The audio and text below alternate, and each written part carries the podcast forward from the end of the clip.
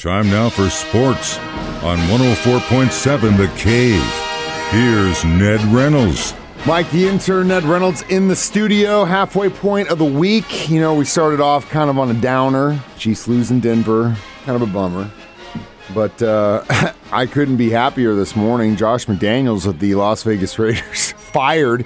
Now the uh, Raiders and the genius of son of Al Davis are going to have to pay three head coaches at once. And I've always wondered where the heck did the Davises get all this money? Al Davis, Papa, he was spent money like it was coming out of his, well, whatever. He had, he had a lot of money to spend, and now son Mark Davis doing the same thing. Fired the coach and the general managers. Josh McDaniels, he's out of there. And this is all because the Raiders really, now they were a playoff team a couple of years ago, but they haven't really been able to achieve since then. And they really melted down against the Detroit Lions. Did not play well. And here's their star receiver who they got from the Green Bay Packers. And he walks over to the sidelines at the end of the game and throws his helmet because the team hasn't established any kind of direction at all. it's a, it's a mess. Out it is a garbage fire. Um, but you know, it's crazy. I talked to uh, several Raiders fans over the weekend, and I, you know, I said, I, I obviously we're divisional opponents, and that is what it is. But I still feel for you because now you're in Vegas, you're a destination team, and Mark Davis has no business making any kind of decisions for that organization. And now, in his wisdom, he's going to have to pay three head coaches and at where once. Where does it all boil down to? What we've talked about in every phase of life ego. Put Ego. your ego, hang it at the door. Let the smart guys who you've hired to run the team. Bingo. It- it Why are you paying these guys to do that job if you're just going to step in and do it? I guarantee you, this is the craziest thing about it. They didn't make any flashy trades before the trade deadline.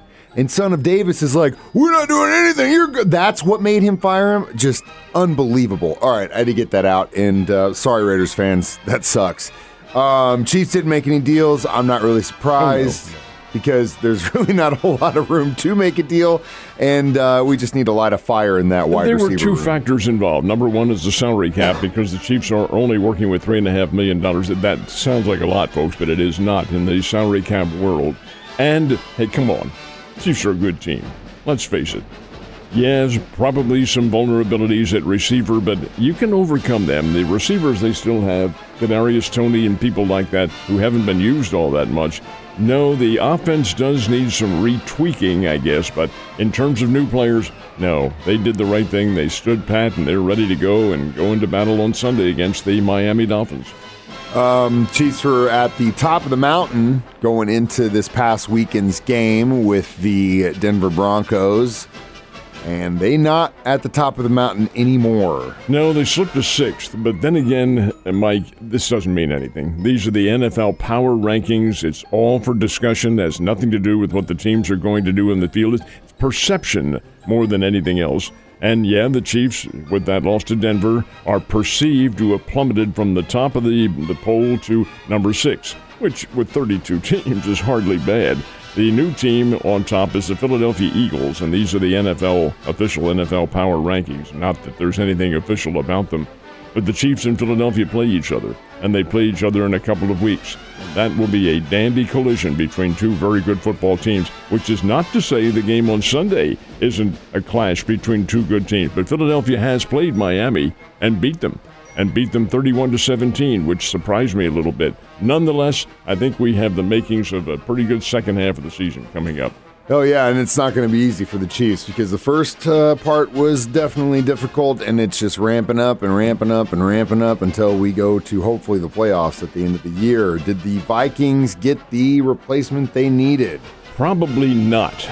They got Joshua Dobbs from the Arizona Cardinals. Now you laugh, but Dobbs had some great No, no, years. no. I'm not laughing. I'm not laughing at, at, at what you. I'm laughing at how you said it. Probably not because it's Dobbs, but at the same time, No, no, no. Dobbs, Dobbs was an All American at Tennessee and a very good player. He has the abilities. He's, he's a rookie. Come on, what are you going to do as a rook? Well, get nothing but better, hopefully. But Dobbs goes now to the Vikings, and they they're not going to start him on the Sunday. Instead, they're going to start another rookie named Jaren Hall. And uh, nobody's heard of him, but all he was was a record-setting passer at Brigham Young. So indeed, uh, they're they're looking for a top level of offense, which compared to Kirk Cousins, they probably aren't going to get Cousins out for the year with that torn Achilles tendon. But they did get Dobbs. Hall was on the team already, and he'll get the start. So we'll go at it from there. But I don't see the Vikings being a real, a real contender for a playoff spot. Gnarly injury for Cousins, and when watching that happen, I kind of had a feeling that was what it was. You think he's coming back after this? I think probably next year he's like all of them. He'll give it another try again and then see where he stands. The same thing with Aaron Rodgers and people of that caliber. Well, you see the video of him throwing passes and stuff for the He game was last weekend. good, yeah. that's crazy. So uh, up until game three, it was back and forth between the Arizona Diamondbacks and Texas Rangers. Has that back and forth continued? Not last night. It did not. did not. Texas Rangers scored five runs in the second inning, five runs in the third inning, had a ten to nothing lead over Arizona in a snap of the fingers, consecutive five-run innings, and the game was out of reach. Final score was eleven to seven. The Rangers won it. Arizona did put some offense on the boards, but the little plan by Torey Lovullo did not work, and the plan was to start the relief pitcher. Now this is this is a, a ploy that a lot of managers have used. I'm not sure I agree with it, but it does have some merit.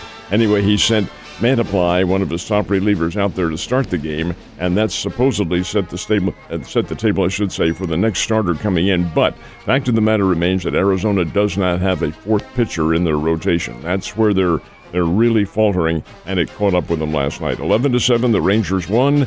The Rangers are one game away from their very first ever World Series championship. Remember, they were in the series against the St. Louis Cardinals in 2011, and they were within one strike in each case of getting a win and didn't get it. The Cardinals made miraculous comebacks, but fact of the matter remains that the Rangers are a pretty good team, folks, and uh, they are one win away. That could happen tonight out in Arizona. We'll see. All right. The first official bowl game rankings are out. It was interesting to get that notification yesterday. Your thoughts on what's going down? Well, surely you would have thought that Georgia would be number one, but no. Yeah, I don't know how- Well, there's a reason why. This is a committee that puts these things together, and even with the first one, they're trying to arrange where you won't have conference teams playing each other. So uh, you have Georgia in there at number one. Well, they're not now. It's Ohio State number one, and you want to match them up with somebody who they won't play, which would be Florida State. So is Florida State's number four. So it's Ohio State, Georgia, Michigan, and Florida State. So that's what the matchups would be. They're the top four teams. Don't get me wrong. That's but they're not really positioned where you thought they were going to be. But the reason why is because if the playoffs were to start today, that would be the the championship matchup. This is the last year for that. Next year it'll be 12 teams, and it'll be uh, that's what I think too many, but 12 teams nonetheless, and you'll have opening rounds and so forth. And the pairings will be very interesting. What I found to be interesting, though, Mike, was where Missouri was placed, and they are number 12 of the 25 teams. That's 12, folks, and that is a very good bowl game if everything remains equal. Keep in mind, Mizzou has to play Georgia this week, and that's going to be. T- Missouri's a 20 point underdog. Hey, take the points, folks, and go with Missouri. I think they'll play them a lot closer than that, and who knows what might happen. But the fact of the matter remains, they are the first of the bowl rankings, and they will continue right through until the final games in mid December. So you got to go into it willing to lose that money you put up for that because Chocolate chips. it'd be great. It'd be great if it worked out, but uh, I don't know if I'd take that bet. All right, we actually have some basketball going on tonight. We do indeed. Exhibition game at the Great Southern Bank Arena. The Missouri State Lady Bears will play Missouri Western State from St. Joseph, and that's a 6:30 game. And that's the only of the exhibition games for the Lady Bears. They play their opener next Monday down in Little Rock, Arkansas, against UALR. But uh, for tonight, a chance to see the team in action against a, a foreign opponent, so to speak, and that's another opponent instead of a scrimmage. And the Lady Bears do play Missouri Western State. Tomorrow, the Bears play their one and only exhibition game. They'll play Westminster, which is a Division three team from Fulton, Missouri. And again, it'll be a, a workout more than anything else. But it gets the Bears ready for their opener, which is on next Monday night as well against the West Virginia Mountaineers. A lot of college football, a lot of basketball, a lot of baseball, and absolutely a lot of football. Ned, you have a great day, and I will see you mañana.